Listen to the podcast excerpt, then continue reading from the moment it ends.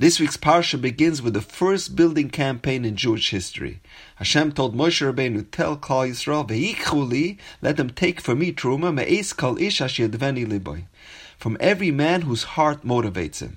So many of the mafarshim are troubled by the verb vayikhu, let them take. The more appropriate language would be vayitnu, let them give a donation. I saw an incredible concept from Rav Pam regarding giving tzedakah. He explains there are two types of people who give tzedakah. There are some people who are approached about donating to a certain cause, and the collector explains to them the need. There's a poor family, or orphans, an organization that saves lives, and he recognizes the need, and he graciously fills that void. So that is very virtuous and generous and honorable. Then there's an even more noble way of giving tzedakah there's an attitude that something significant, something dramatic is happening here, and I want to be part of it. There's a yeshiva that has talmidim that are learning thousands of hours a week. I want to share in that learning. I want to be part of that. I want to be zoicha to a chelik in their Torah. That person participates not because he was approached, not because they asked him to donate, but because he feels he doesn't want to lose out on this unbelievable opportunity. He wants to contribute because there's a reward for Torah learning being distributed over here, and I want a portion of that reward. There are people who give a donation, even a small amount, to every Makam Torah, to the Mir, to Panovich, to BMG. Why do they do that? So on the Nasdaq, there's an investment option called FAANG stocks.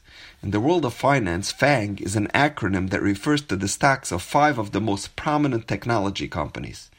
People invest in FAANG because they are the fastest growing companies in the world.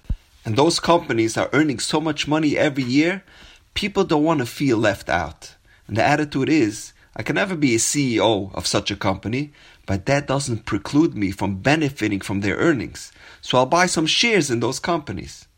Similarly, when it comes to Torah institutions, they contribute to multiple yeshivas, so they acquire a share in Torah of every yeshiva.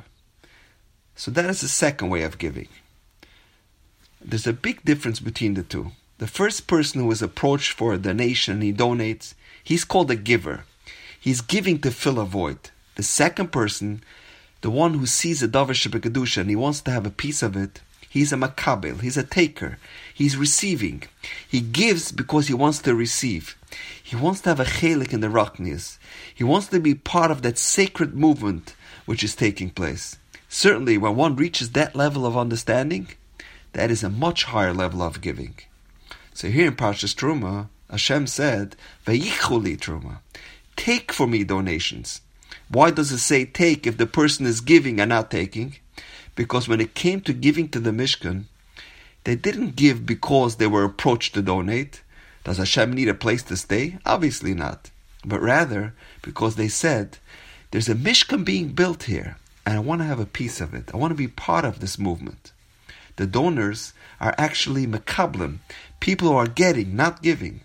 When one gives to a Mishkan, or to any Torah institution for that matter, he has to understand that it is a privilege and an honor to be able to contribute to Kvot. So he's not really giving, he's taking. And that is why the Pasuk says, Vayikhuli, because they are really taking. To illustrate this point, I'd like to share with you a fascinating story. The Alter of Navardik was one of the most prominent Talmidim of Rabbi Yisrael Salanter, the founder of the Mussar movement. He established many yeshivas in Russia right under the rule of Stalin. The Alter was a very charismatic person and a tremendous fundraiser. He single handedly supported all of his yeshivas with his fundraising prowess. So there was a wealthy man that lived in the neighborhood that was a tremendous miser and he refused to give any tzedakah. Once, a Rosh Yeshiva approached the Alter and he asked him, How do you get money out of this Gevir? And he, as many times as I tried, I couldn't budge him, and you always get a large donation from him. So the Alter tells him, I'll tell you the difference between me and you.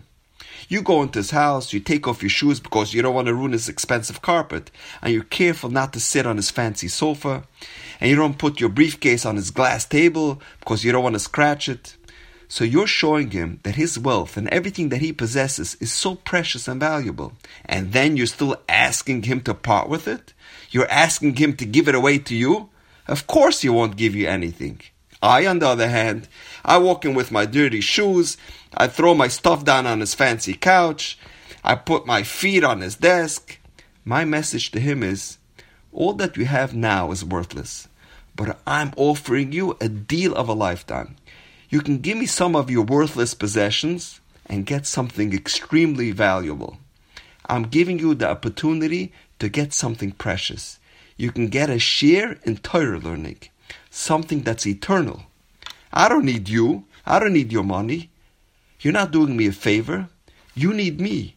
You need this incredible deal that I'm offering you. The message from the Alter was if you ask someone to give, they may be reluctant. But when you ask them to take, they'll jump on the opportunity and they will respond generously. And now we know. Have a wonderful Shabbos.